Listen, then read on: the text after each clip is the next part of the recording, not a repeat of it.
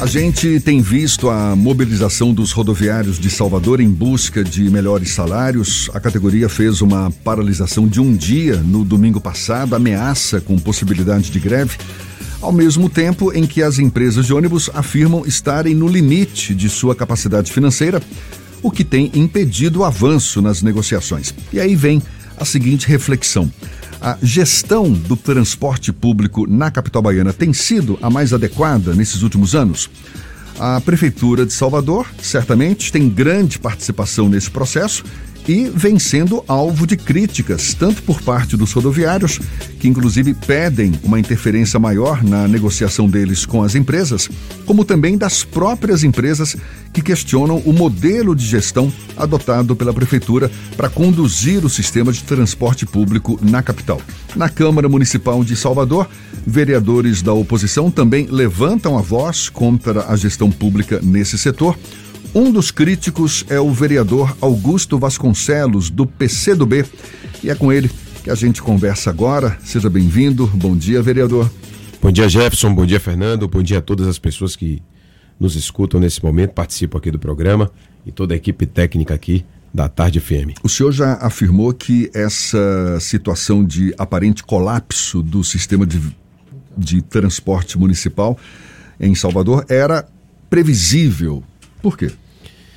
Na gestão do prefeito ACM Neto, houve a implementação de um novo modelo de gestão que ficou denominado de outorga onerosa. Em todo o mundo, o sistema de transporte público é um sistema subsidiário. Pode seguir, sistema, pode seguir. É um sistema subsidiado, inclusive pelo poder público.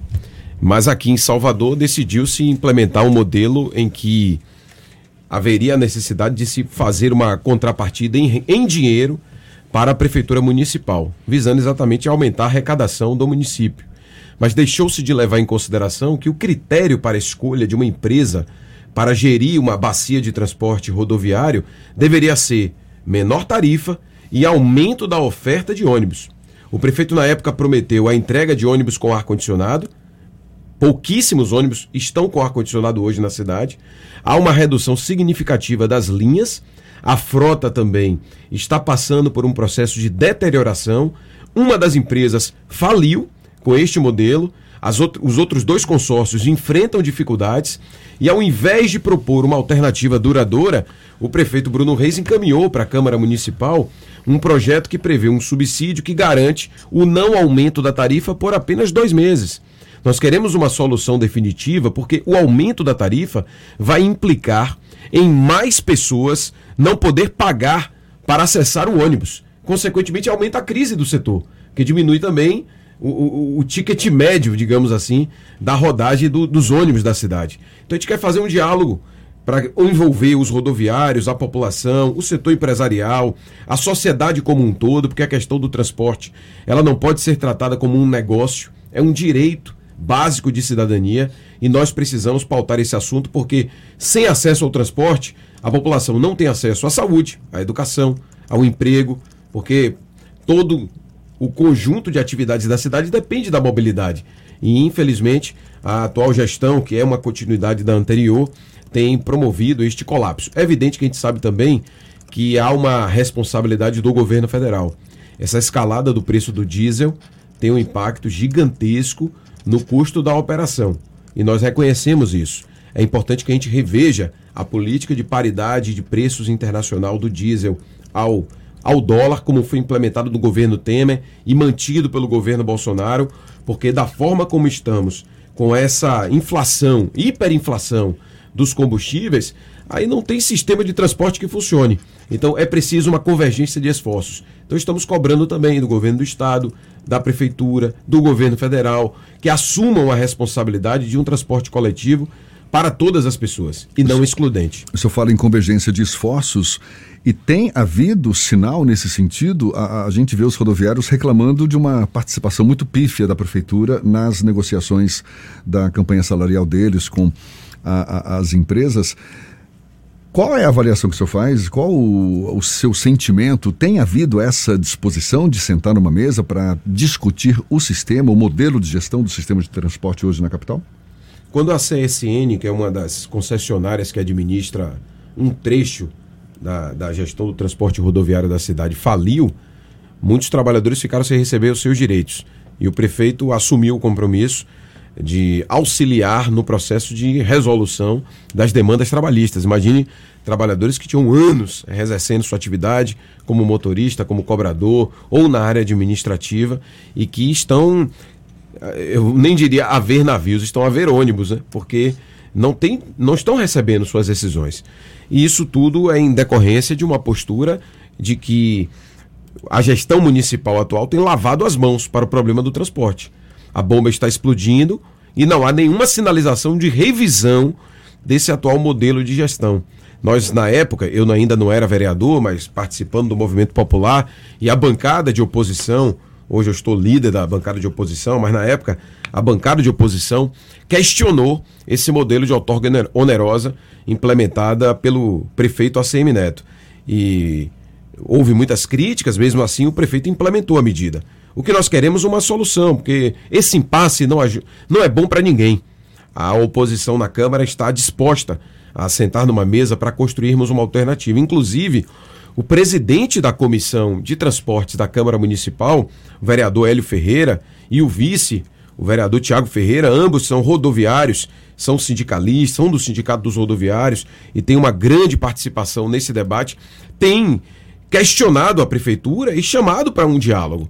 Mas até agora, efetivamente, o prefeito se limitou a encaminhar um projeto chantageando a sociedade, dizendo que se não for aprovada pela Câmara um subsídio para estes dois meses, haverá uma elevação de 50 centavos na tarifa. Nós não vamos trabalhar com essa chantagem. Primeiro, porque ela não resolve o problema. Ela é algo temporário, de apenas dois meses. E nós precisamos de uma solução definitiva. A nossa sugestão é que o prefeito encaminhe um outro projeto com uma proposta até o final do mandato dele para garantir que a tarifa de ônibus da cidade não aumente, penalizando ainda mais a população mais pobre, e que assegure um modelo de gestão que viabilize também economicamente a, o funcionamento do transporte na cidade, reconhecendo evidentemente as questões aí tributárias, que precisa sim de um esforço do governo federal, do governo estadual, do próprio município, mas é necessário que a prefeitura assuma a sua responsabilidade, pois foi ela que fez a concessão. Augusto, na segunda-feira nós entrevistamos aqui o próprio Tiago Ferreira e ele sinalizou a necessidade de um debate também não apenas com a prefeitura de Salvador sobre essa questão do transporte público que perpassa pela discussão do Proname lá em Brasília que está emperrado no Congresso Nacional e até um debate sobre o valor que incide sobre, do ICMS sobre o combustível para o transporte público. Você também segue essa linha de que é preciso debater esse assunto com outros entes federativos, a exemplo do governo do estado, a questão do ICMS e pressionar para que o Congresso Nacional vote a questão da gratuidade, o subsídio para a gratuidade? Concordo plenamente. Inclusive, eu tive uma participação nessa luta dos transportes há muito tempo, desde o movimento estudantil. Você deve lembrar, Fernando? Você também foi dessa geração. Não, não eu sou é um, um pouquinho mais, mais novo. né? Eu ainda mas, morava no interior. Mas acompanhava, né? E a gente fez o um movimento ficou conhecido como Revolta do Buzu. E na época a nossa principal questão era de que o transporte tinha que ser tratado como um direito e, consequentemente, precisava ser subsidiado. Isso acontece nos principais países do mundo. Você vai para países europeus, você encontra ali uma política de subsídios. Na Ásia, a mesma coisa. Então, não há como um modelo ser sustentado apenas com o valor da tarifa. Tem que ter novas receitas. E, em parte, também uma certa redução ou até zerar a questão tributária do setor. Então, eu sou a favor, sim. E o governo do Estado, inclusive o governador Rui Costa, fez um recente pronunciamento de que estaria disposto a fazer isso. Ele apresentou algumas contrapartidas, porque no momento em que surgiu o metrô de Salvador, a partir da gestão do Estado, houve o estabelecimento de uma série de compromissos que o governador alega que o prefeito não cumpriu, que a prefeitura não cumpriu e que precisava cumprir para que houvesse também essa iniciativa do governo do estado. Mas eu penso que tanto o governo do estado, quanto o governo federal, quanto o município devem assumir esse compromisso de tentar ao máximo zerar a questão tributária do transporte para que a gente possa assegurar um sistema acessível para todo mundo. É, a gente fica na expectativa de que haja solução, né? Porque do jeito que tá, tá complicado. E eu me lembro que desde quando eu coloquei o pé aqui nessa terra, que reclama-se do sistema de transporte. Aí não tô falando só eu da... não tinha nem nascido ainda. É, não tinha assim, pera, em 85... Em 85 não, eu nasci ah, em 86. Ele insiste em querer ser o bebê da turma, mas é, é, é um problema recorrente, né, vereador? E a gente fica na expectativa de que essa solução seja encontrada o quanto antes. Olha, a gente agradece a sua participação, o vereador Augusto Vasconcelos, que é do PCdoB, líder da oposição na Câmara Municipal, ouvidor geral também da casa, ele que é ainda advogado, professor universitário. Muito obrigado pela Presidente sua... dos sindicatos bancários também, é, é um bocado de função.